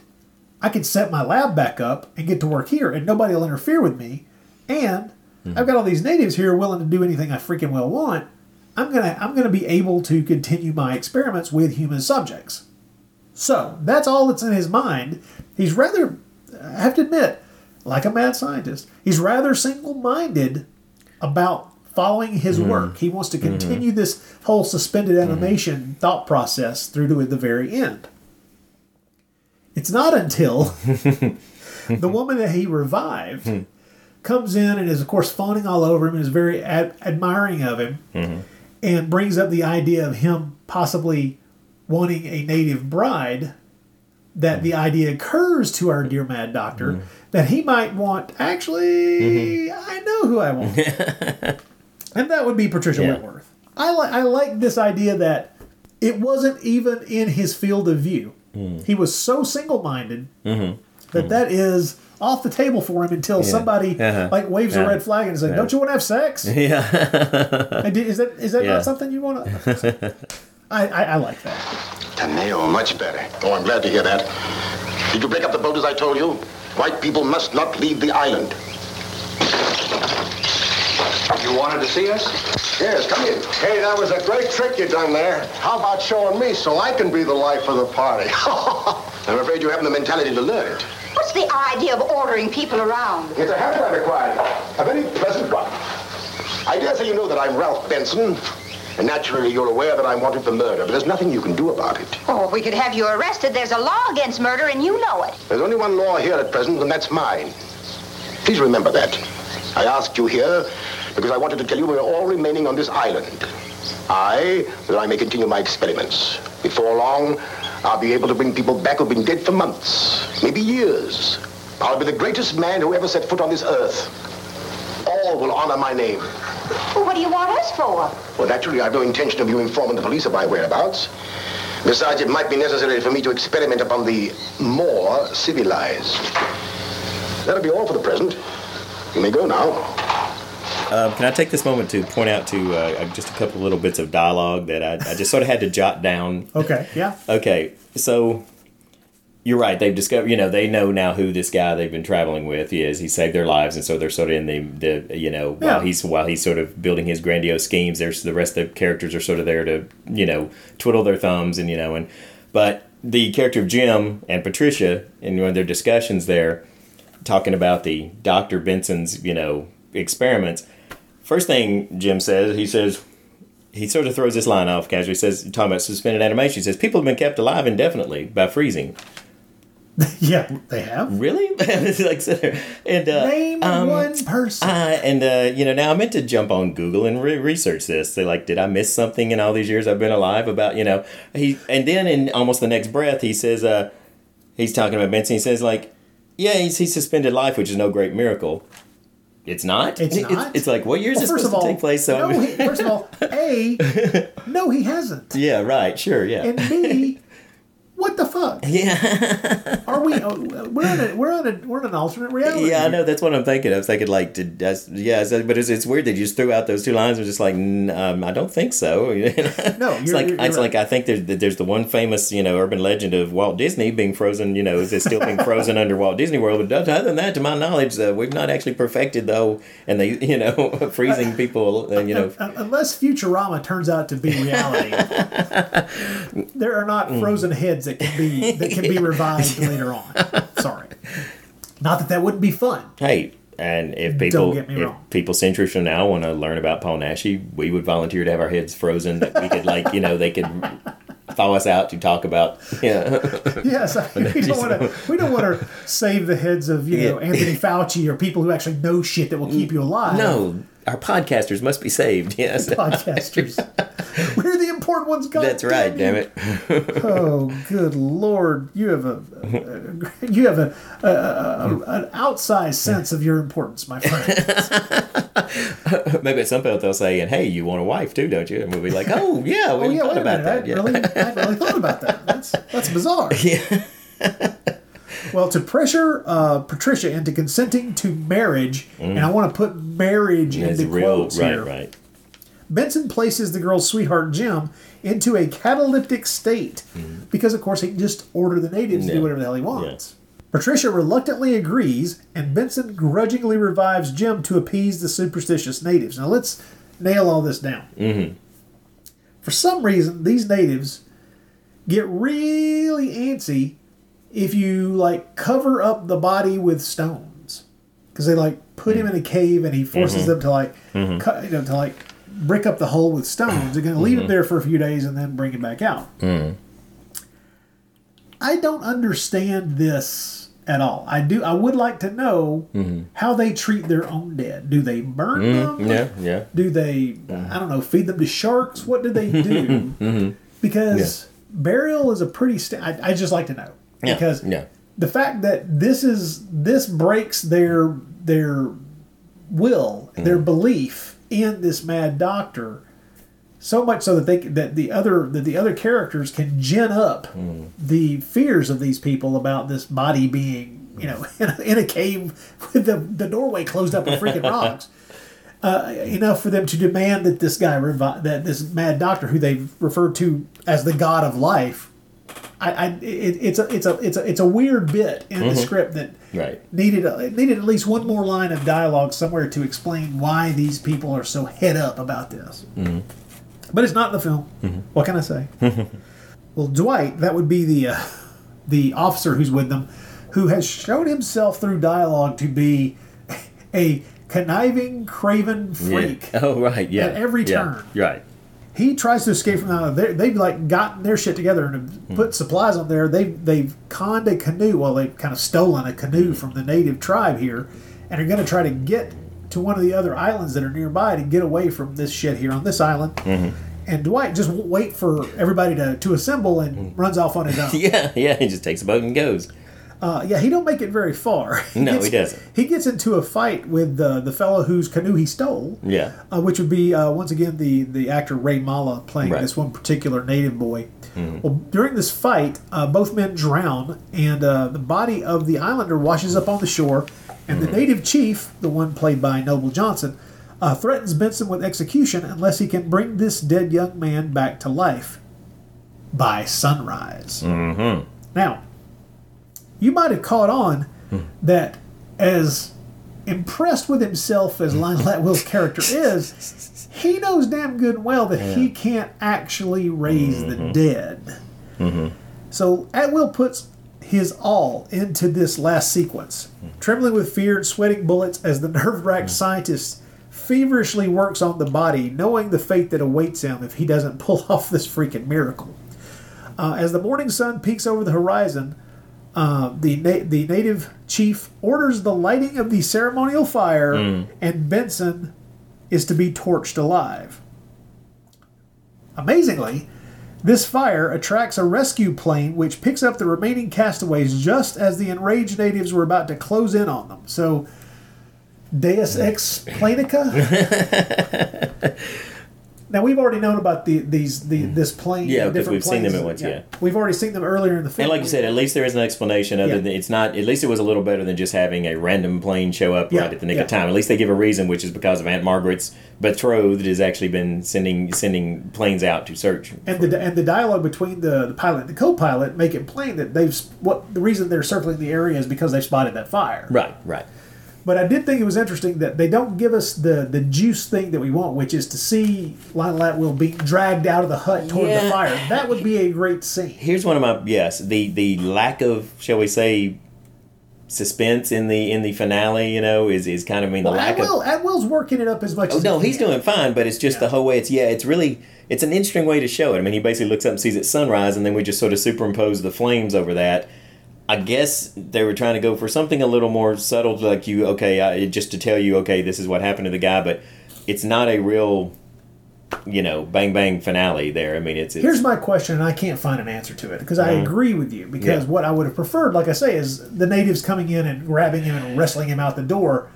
Even just that, just wrestling him out the hut Plus, it would give Atwill just another great finale of just trying to plead, shout, you know, Squealing and screaming. pleading with the, the others. Yeah, something, you know. That to- would be great. That's what I want. At Yeah. least that. And Yeah. if they could have worked it so that you could see them dragging him toward the fire, that Right. would be an even better shot. Yeah, yeah. But we don't get that. There's a mm-hmm. part of me that wonders did they shoot something like that and decide to leave it out? Mm-hmm. Or did they not shoot it? And would it be for the same reason? Which would be we are now talking about 1942. Mm. Mm. And mm. we're seeing that the attitude toward what these films should aim to be is changing. Right. It's becoming less of something that they expect to attract an adult audience. And I mean. I wonder, Yeah. and like I say, I have no way to know. is it that they were softening something that they had in the script maybe or had Yeah. even filmed Yeah. And in the final edit are deciding you know if we show that that's that's i mean the character deserves it that's what the whole movie's been building toward but is it too harsh is it too much Hmm. Yeah. is it going to be a little too dark so i don't know but i'm i would be curious Yeah. to find out one way or the other Yeah, that is interesting because it is an odd choice. The way they, they did it is an, is, is an odd filming choice Yep. to, to show that. I mean, you could almost miss it if you weren't really paying attention, you know, because the flames are shown so so briefly. I mean, you you, you could almost you, you could almost miss that uh, uh, that whole what exactly happened. You know, if you if if you know, especially if you were a kid watching it, maybe just didn't quite pick up on. they kind of gloss over it in a way They do. let's talk about some of the things in the film that work. hmm And some of these will be debatable. They Mhm. work. They work for me, but not necessarily for other people. Okay. I like some of the little touches that that uh, the director is able to work into the picture. The bizarre subjective photography, with which he uses a couple of times in the movie, where he has Atwill coming at the camera with uh, a, uh, a wad of cotton soaked with uh, a drug that will knock out the person that he's advancing toward. Okay, it's interesting because I didn't like that. Okay, within within the concept. Of, go ahead if you've got more to say about that. Go ahead with what you're going to say. If it had been done once, I think it would be oh, great. sure, yeah, And that's why I'm giving him points for that stylistic choice because that's not something you see in every movie. Mm. No. Although he, he it did get copied in Ghost of Frankenstein. Just Mm-hmm. the, the, the, the next film we'll be talking about by another director. That scene gets copied, but it's only used once in Ghost of Frankenstein. Mhm. But in this movie, it's used like two or three times. yeah, and That's the problem. Is it's tw- it's used more than once. well, and the other problem with me is that with it is that it's it's you know the music always swells to the most ominous you know buildup. which is a problem. Well, the well, it's a problem because there's no other the music at no other point in the film raises or the the tension in the rest of the film never raises above that point. You know, it's it's it's Yeah. like it's you're I agree with you. The scene itself and the idea is not bad, but when you when that when those scenes of him approaching the camera with chloroform is like the the high points of menace in the entire film, then you got a problem. You know, and you got to if there's nothing which that may be why he repeats it three Yeah, times yeah. because it's the, the, it's the only thing the script gives the director Mm. to kind of try to ramp things trying- up. exactly. And uh, I have to say, and unfortunately, it just it also made me think too much of the uh, uh, John Candy as Doctor Tongue and the 3D, you know, this SCTV 3D skits every time. Because because a couple times Yeah, you're because there were a couple of times I thought were they planning this to be a 3D film at this point, you know, when he does those scenes. But, Oh wow, yeah, that's I, I had not thought of that. You're right. All right, what else do you like?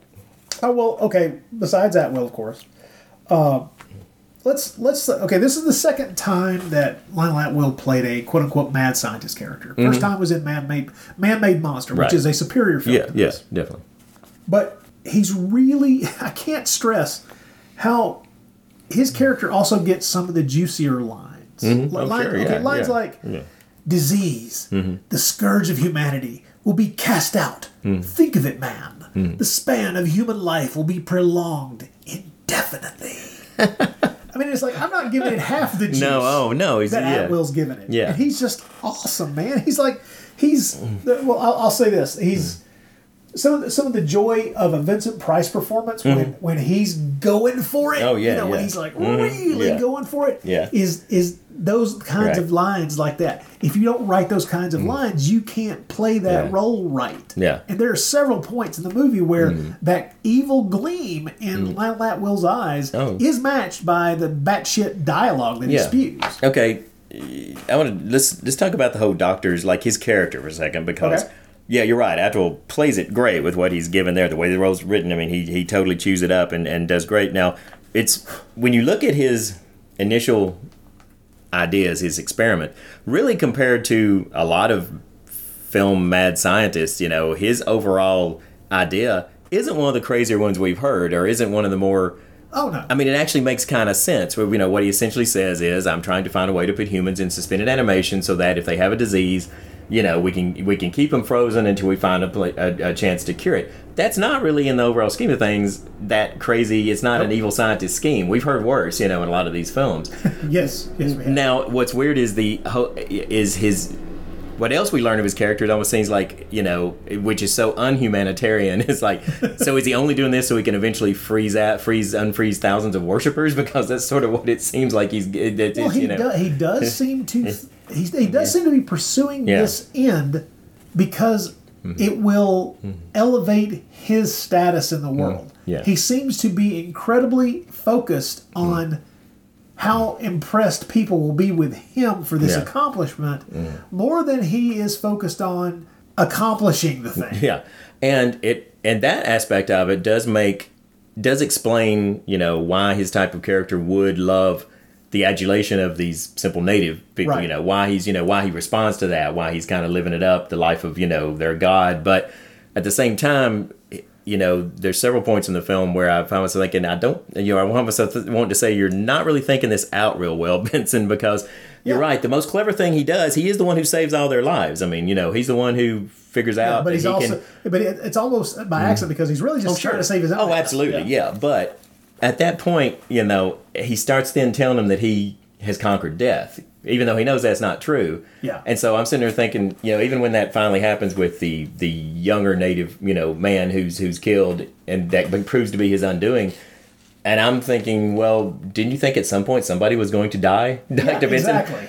it, it probably what he should have done was instead of saying that he brought the woman back to life, he should. I think he really should have just played on the fact that he did save her and heal her, you know, and and that that would probably might have the natives might have been grateful enough to have spared them all at that point without then you know in other words not you know just keeping him alive as a great healer because of his his what he did to save her Yeah. because he did save her even though but by the fact But that he, he had to take it further. and say like she was dead and I brought her to life and I can do that over and over again even though he really had no basis and so again it's like you know there's times where you're just like okay I, I, I don't think you quite really thought this through you know that this, this was all going to go to shit you can understand why he doesn't want to Yeah. get Do why, you, do you think that maybe Mm. it's just that our mad scientist ain't real smart? maybe or just too mad you know it's like it's Maybe, like he's maybe, maybe. just in, in- he's, he's just Yeah. you know maybe there's a certain level of mad evil evilness you go to that uh, you kind of cloud your judgment a little bit maybe I, clouded judgment is a good way to look at it, but at the same time, he just seems to be so egocentric and so Oh, narcissistic yeah, oh, yeah. that he never it Yeah, never occurs yeah. to him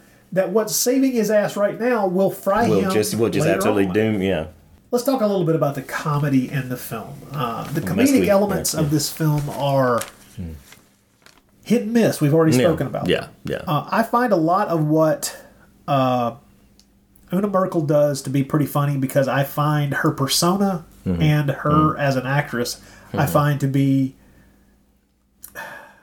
kind of fascinating. I like watching Mhm. her on screen. There's something Mhm. fun about Una Merkel, but she's only occasionally given dialogue, like I said, that Mm. That really seems to work things into a into a, a nice froth, shall we say? right On the other hand, I have to agree with a lot of different people who state that Nat Pendleton as this boxer Mm. character is uh, way more miss than hit because Yeah.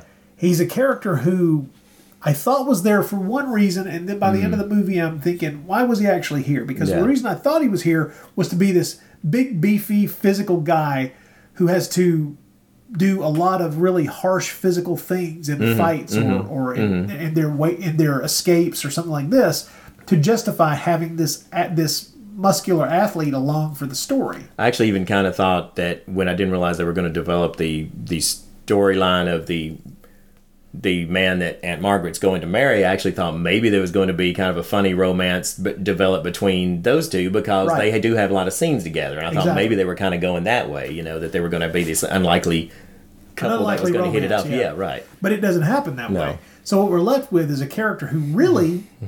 Doesn't serve much of a function No, within the story, except just to be a being- mook. Yeah, just to yeah, be yeah. exactly. And, Yeah. and it's not a very funny character, and it's No. and it's one that once he's done his two or three facial expressions, Mm-hmm. it's like we're just going to cycle through those same Yeah. facial expressions over and over again. And it's like when you're on screen with yeah. someone like Una Merkel, who Yeah. really has a lot of range Yeah. and is very good at delivering dialogue and is Mm-hmm. very good at, at uh, communicating things with uh, a lot of nuance. She's, Mhm. she's good at She what got she's good doing. comic timing, definitely. Exactly. Mhm. When you're next to her and you've got two or three things you can do, Mhm, Yeah, even in a movie that's only an hour long, yeah, you wear out your welcome. yeah. And he kind of Yeah. does. Yeah. Um, as for the the two romantic characters, they're okay. I think that Mm-hmm. Yeah, uh, I mean they're they're fine. Yeah, they're fine. I mean, they, they get the job done. They're not uh, they're not being called on to particularly do anything difficult. Right. And what they're called upon to do, they do very well, and that's great. Not so not a, not a real problem there. Uh, I do have to say that Noble Johnson, who's an actor who I have a lot of affection for, I think he's I, I always like Oh, to yeah. see him when he pops up in a movie. Yeah. I think he has more dialogue in this movie than any other movie I've ever seen. he probably does. Actually, you probably does. Which is truly strange. It is, because his yeah, character yeah. Mm-hmm. is just, you know, a very, very secondary character and uh, an incredibly one note character at, Mm-hmm. Yeah. at the same time, but he's got, you know, more lines of dialogue than I actually expected him to ever say on screen. yeah, yeah. I mean, most of most, let's put it this way Noble Johnson on screen is Mm-hmm. usually silent, You're right. You're right. but you take what you Mm. get, I guess. And his character doesn't stay fooled for very long either. He's not an idiot, you know. And uh, Yeah. regardless of how stilted the dialogue is, you know, he pretty early on starts suspecting, starts kind of demanding more of the doctor to like, hey, you know, I want to see more of what you're claiming you can do, and he's he kind of co- comps to him pretty quickly. What's this? Tell him to go away. Dance or something. They no go away. Man and ground evil. They think you can no bring back dead.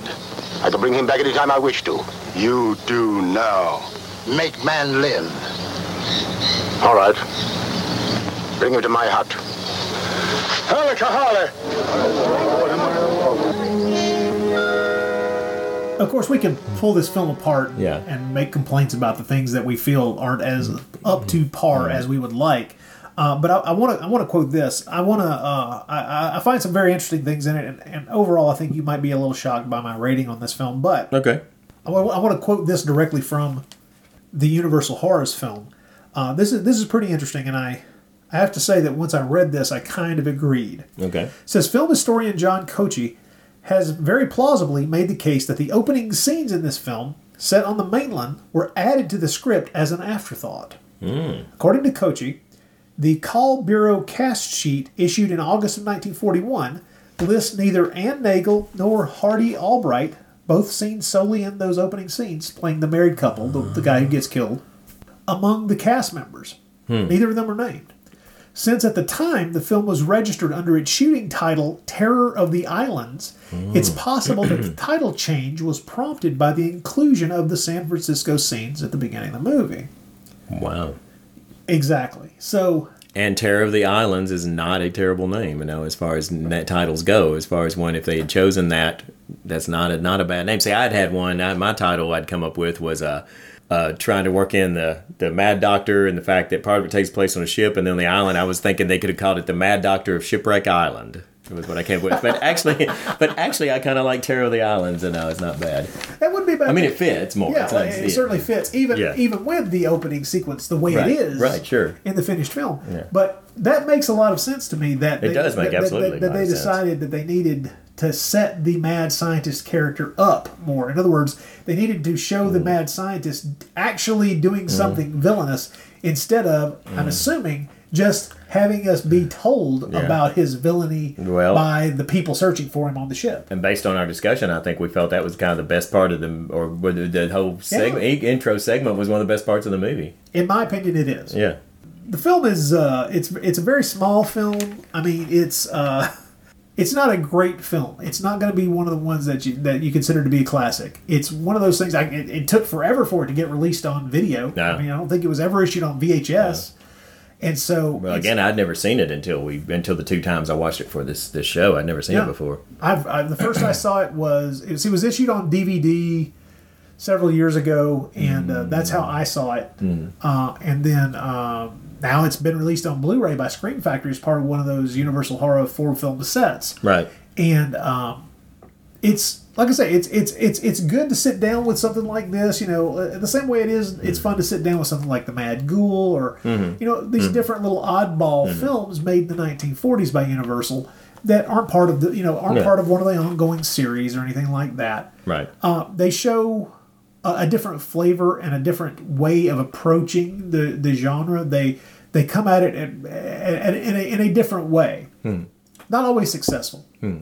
For every uh, you know, for every uh, very interesting piece of this type, you get probably at least two that you just you just like. Well, Oh, sure. some Yeah. of it works, some of it Yeah. doesn't work. Right. And in this case, it's not great. No. It's worth seeing if you're a fan of this stuff. The real draw is always going to be Lionel Atwill. Absolutely, yeah. So, on one to ten scale, I mean, what? Uh, Well, this is maybe gonna. This is a harsher rating than maybe I necessarily feel towards it, but I had to give it a four. oh, okay. Um, I didn't, but I didn't hate it. You know, I mean, it's it's not awful, but I having trouble finding any spec- specific reason to recommend it. Okay. Except to maybe a person who says like, "Man, there's nothing I love watching better than watching Lionel Atwill leer." You know, you know, because in, in which case I would say, "Man, is this the film for you?" But you know, you and I are, are both. You know, we're suckers for Mad Doctor films. We're suckers for jungle films. You know, you put the two together. This obviously is going to work enough to where we're not going to we're not going to uh, feel robbed for having to spend the 55 minutes to watch it. You know, I mean, we're going to be like, okay, there's enough here to draw me in, you know, and, and, and, and see what happens. But I, I think that, you know, one one problem I have with the film, and it's it's something, it's the accusation you could make over a whole lot of Universal 40s films, is that, you know, every single character is one note and but I think that that's not necessarily a problem when there's more going on story wise or style wise or dialogue wise in a film that gets past that. But in this case, not only is every character one note, but except for a few juicy lines from Atwill, there's just not much in the way of writing there that that kind of elevates it, or not enough in the way of action. To me, it stands out more in this film that there's really just the actors are good. I mean, they play that one note well, but there's just no real no no character ever does anything outside of, of their of what we think their character or what their character is originally presented as. You know. Yeah, I understand. And um, um, but but yeah, so I just I just don't find anything that stands out. I would have to say I looked back over the films we've done so far. I'd have to say this is probably my least favorite so far of all the films that we've done. But without, I don't, I, and I don't see any, I don't see myself ever really wanting to watch it again. Uh, but if I were to watch it again, you know, I mean, I would, I would, I would probably still be able to kind of just get into that. Hey, it's Universal 40s world. You know, I like that. You know, the style of these films, the actors. You know, just the look of these films are. You know, it's, it's, it's, it's there's definitely worse ways to spend your time. But so yeah. Um, yeah, I have to give it a four without saying without also not saying that it's a terrible film, but you know, just just just didn't really do do not much there that stood out. Not really anything to me that that made it like something I would recommend to others. I understand. Uh, strangely enough, uh, I kind of end up giving it a six. Mm. Okay. Uh, I watched this for the first time on Blu-ray. Mhm. Uh, it was only the second time I watched it back in October Mhm. uh, when I was just you know mainlining a bunch of you know horror films because Yeah. it's the season. Right. Uh, and so this the third time watching it, and each time I come away from this film feeling that yeah, it's really kind of more probably if you were sane, it's probably closer to a five.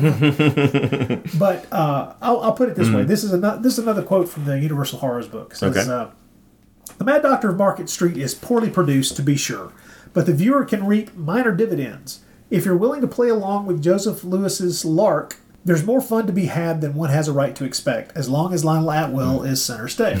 sure. And that is how I kind Yeah. of feel about this movie. I don't think it's great. Mhm. Uh, it's not one that I have the burning urge to rewatch, but I'll say this. There is enough in it, Mhm. and it is brief. Oh yes, it absolutely. It's is, yeah. under an hour. So it doesn't overstay its welcome, and that is, in a lot of ways, something that adds to my enjoyment of the film because yeah, it moves. it does. It, It- does. Yeah. it- there there are there are moments in the movie where it kind of feels like they're setting themselves up to go in a slightly different direction and then they go in the direction that you kind of expected them to Mhm. but it's short it doesn't seem to matter i Yeah. i enjoy the film i don't think it's great i don't think it's it's far from a classic Mhm. but the things in it that i enjoy are what i take away from it Mhm. and after you know a day or two after i've watched the movie when i think back on it Mhm. it are it- it's always the things that I enjoy that Yeah. come to mind immediately, not Cool. the things that bug me. Mhm. So Cool. Like I say, I would I don't know that I would necessarily recommend it to anyone other than people who are interested in the period Mm. and the horror films of that period. Mhm. It's not great, Yeah. but if you have a soft spot for these things, Yeah. it's going to be right up your alley. Cool. Now, once again, one of the things I love about the Universal Horrors book is they're quoting critics Oh, from the, From the the day. oh, those are always fun. Now there there's several here, but I really I love this one. This this is the one that's the standout, Mhm. and I think that you will enjoy the. I think you'll enjoy the most. Okay. This is the New York World Telegram, January the fifth, 1942. If you want to see what a really bad piece of workmanship Hollywood can produce when it sets its mind to it, I refer you to The Mad Doctor of Market Street. The story is so bogus, so labored, so dreary, the dialogue so unfunny, and the acting so embarrassing that the whole thing is in a class by itself. Rarely has anything more ponderous or tasteless come out of the film capital. Well, as as uh, as Spinal Tap would say, that's nitpicking, isn't it? yes, yes, Nigel, it? and, and, and that's a bit harsh. I mean, it's like I, I don't agree with it. The acting performances are not bad. It's just they do fine with what they've given there. You know, it's Now, there- there's one more I want to read. That's the be- Mhm. that's the best, but this one's Yeah. not bad. From Harrison's Reports, January the 10th, 1942. Although this is supposed to be in the thriller class, it is doubtful if it will have a frightening effect on anyone. So ridiculous is the story, slow, so slow moving the action, that patrons will be bored instead of excited. There is nothing that the players can do to enliven the proceedings, for they are up against trite material and stilted dialogue. The romance is routine. That's the last sentence. the romance, The is, romance routine. is routine. Yeah, I don't know. I, I I'm just picturing a whole audience packed with people recoiling from those chloroform pads coming out the screen screen Yeah. there. You know, so Why not? Why not? yeah. Okay, Right. so Mad Doctor of Market Street, we we put you to bed until Yes, yes. Uh, probably October when I feel the urge to watch another short Universal movie that I haven't seen a thousand times. All right, there you go. All right, folks, hang on a second. We'll be back to. Uh, uh, I think we have Got a we little have, mail, We have an yeah. email, Mhm. uh, and then uh, we will uh, let you know what we're doing in the next few episodes of the two different podcasts. Did you ever see a film at such a young age it left you traumatized with cinematic wounds? Ah, necrophilia. Ah, ah, ah. It's a dead issue, man. Don't don't push it. Cinema Psyops is a weekly podcast documenting an ongoing experiment on the mind of an unwilling test subject. No one should have to watch this movie. Oh, no one should have to watch this. No one should have to watch this movie. Surprisingly, it's not a topic that a lot of people really want to tackle. I'm shocked, prudes. I know, really. Right? It's the next sexual frontier that no one wants to explore. I am, in the most sincerest of senses, disappointed in you. It takes a powerful goddess like Connie, jam her arm down the monster's throat and kill it. Oh, I'm still tripping out over that. Even as a kid, I was like, I gotta find a girl like that. Every week, I, I get a new look of disappointment that I never thought I could get out of her. Unimaginable. At 12 years old, you should not be watching this movie. Obviously. At 13, you should not be. 14, you shouldn't be. I'm not entirely sure even 17 year olds should be watching this. Just because you're offended by something doesn't mean that you have the right to demand that it doesn't exist. Watching this film again, I had all of this like little nerd glee with everything that kept Little popping up. history doll popping up at you. So I totally loved this film. Hey, I know why you you know couldn't see that. It's because your brain's warped from watching this shit at 12 years old. Yeah, this is this is a rough movie. I told you ahead of time when we were getting ready to do it that it was. gonna How be a did you rough watch one. this shit at 12? Because physical wounds heal, cinematic ones don't. Listen to Cinema Psyops. White Zombie, a new novelization of the classic horror movie from award winning author Stephen D. Sullivan. Available now in print and all ebook formats. Find it on Amazon, Smashwords, DriveThruFiction, and other quality outlets. Also available in a special edition, including the complete movie script. Grab White Zombie before it grabs you. Details at sdsullivan.com.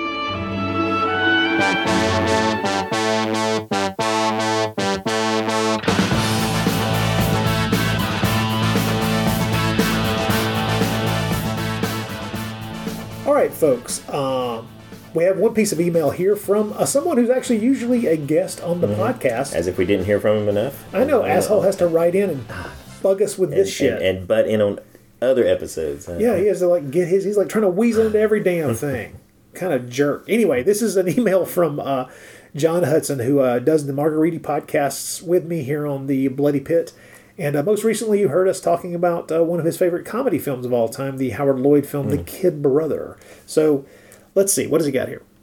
Okay, he says, Hey fellas, I am loving the Universal Horror series, so I am, of course, writing about something completely different. This is what he, this is what he does to us. Yes, of course. During the last episode on the Wolfman, you talked a lot about Big Country and wondered if they ever played Nashville. They did indeed. They played at TPAC, that's the uh, Tennessee Performing Arts Center for those of you who don't live in Nashville, on March the 12th, 1984, on the tour for The Crossing, and they were fantastic. They sounded so crisp, powerful, and just plain huge. It's a crying shame they faded away after that first record made such a splash. There was a nice home video release of a show that is pretty much how I remember them, and it's up on YouTube, and he sent us a link. Oh, good, good. Uh, not going to click on that because then the music will start playing. Yeah, right. It's just, yeah. He says, and I have attached a photo from my ticket scrapbook that shows just how great it was to be in Nashville that month. In addition to Big Country, we also had The Clash and The Pretenders with The Alarm opening the show. Not too shabby. Thanks again for a great show, John. Well, first of all, it says everything you need to know about the difference between Hudson and I, and that is that he has a ticket scrapbook, whereas I, my ticket stubs are all just kind of buried in boxes and drawers and, you know, and in, in sort of loose piles, you know, everywhere. he, of course, has his in perfect plastic, you know, so. He, uh, he, he can flip through and go through course, chronological just- order. mhm. Well, I, actually, I uh, I used to keep my ticket stubs too when I was in uh, high school and college, Mm-hmm. most especially through my twenties. I kept them as well, and I have a scrapbook Mm-hmm. of those as well. I have long since lost that that capability Mm-hmm. of, of doing that, but I did keep the, a scrapbook much like he's got there for a very long Yeah, time. Yeah, well, cool. I, I uh, uh, for those of you who don't know what we're talking about, you actually used to get this little paper thing when you went to a concert, and uh, and and if you're thinking called a ticket, ticket, and if you're thinking, boy, those would make awesome souvenirs, no, not really, because they tore them in half, and so your scrapbooks of tickets are basically your you you've got that's why we call them stubs, is because you've got these sort of half ripped tickets. You Did you, did you ever do the thing? I always, I always did this negotiation with the person who was tearing Oh, the did tickets. you really? See, I Yeah, I would do this that- negotiation to say, "Hey, this, I'm going to keep this. Can you just tear the end of it?" See, man, And they, and they would almost always go along with it because they knew they knew, especially at the time, that you were trying to retain this for for your scrapbook. See, man, I was too busy thinking I just want to get in, drop my acid, get down and watch uh, watch the watch the so Want to get in, take my a, clothes off, I'll drop my acid and get. want to get inside, find a vein, shoot the shoot the horse, and get on with this evening, man. Fuck this asking somebody to tear the ticket properly. Hey, hey, listen though, I'm glad that I, I'm really, really glad HUD sent this message because it helps me clear up a little bit of a mystery. Because when we were talking about uh, Big Country, you know, on that previous show, and and HUD had after he'd heard the episode had mentioned to me, yeah, they did play Nashville because I saw them, and I was sitting there thinking like, well, why in the hell didn't I see them? Uh, and but when he sent this scrapbook shows you that right yeah, how close those three. So I'm and I was at that Clash show and I was at that Pretender show. So that makes me think that it could literally have been that I just couldn't. I could only afford two of the three, which makes sense because I was not the man of means that I am now. You know, and so it's very possible. And I damn sure wasn't going to miss the Clash. Uh, I wish I'd seen all three, but I will say the Clash, even though it was the cut the crap lineup, it was still an awesome show. Um, and uh, the Pretenders were fantastic. Uh, that so so yeah okay. At least that makes me feel a little better. I was like okay, that may be why I missed the big countries because I just literally couldn't pick all couldn't afford all three shows. Man, the 1984 lineup of the Pretenders, that would be the Learning to Crawl Oh album. yes, Holy yes. shit. It was that tour, man. It was awesome. Yeah. That would be amazing. Yeah. Yeah. Yeah. Well, at any rate, uh, thank you, Yeah. Mr. Hudson, for Yeah. writing in to rub our noses in what you were able to Hey, see in '84. I- I- he doesn't. I'm sure he was on the front row of all those shows. He just doesn't. Even he at least holds that back. Usually he rubs that in too. You know. Uh, I see they're all general admission shows, so I guarantee you he was on the front front row. But uh, so Wow. to see the Clash in Nashville in '84 was ten dollars. yeah. Oh yeah. Oh yeah. 10, 10 bucks, man. Oh God, Yeah. I don't want to think about it. It's so horrible because now it's it's uh-huh. uh, it's it's Oh, ridiculous. I remember. I remember just a few years before that. The first, I think, the first concert I ever paid as much as ten dollars for was was Molly Hatchet, and I remember me and my friends all screaming highway robbery, you know, like outraged. You know, how can they charge you ten dollars, ten bucks? My God, you know. I saw Molly Hatchet 38 special open for them. Ah, they, I'm sure they did the show I saw too because I saw 38 Yeah. special too many, too many times. You know, The band with two drummers. the band that opened for every other band. And of course, in those days, General Admission, you had to get there for the opening band. Even though I hated 38 special, I had to see them. Oh, really? You didn't like them at all? No, I, I Okay. just had to see them endless times because they always opened for other bands. And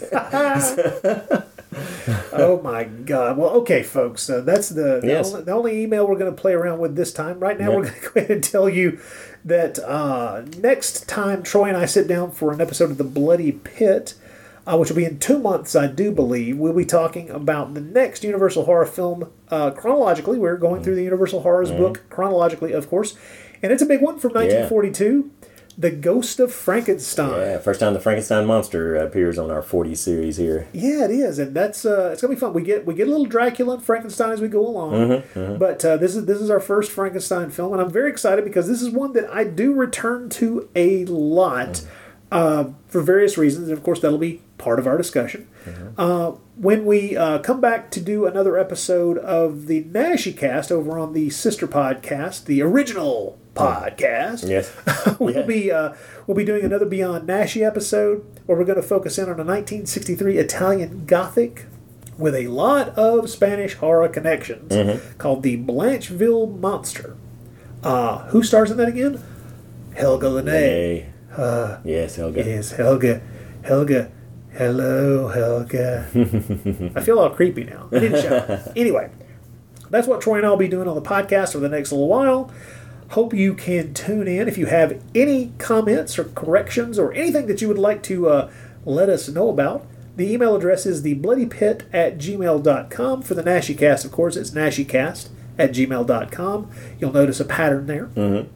It's not hard to dope out. Nope. Both shows have their own individual Facebook pages where you can reach us as well for questions, comments, insults, or just, you know, queries. We're, we're good. Doesn't really matter. Anything you want to say, we'll be glad to hear from Yep. you. Or at least we'll tolerate most of it. Thank you once again for listening to the show. And uh, all we can say is uh, please stay healthy, stay, he- stay happy. Absolutely. Don't let the quarantine get to you, don't Nope. let the madness get to you. And uh, I am Rod Barnett. I'm Troy Guinn. Be good.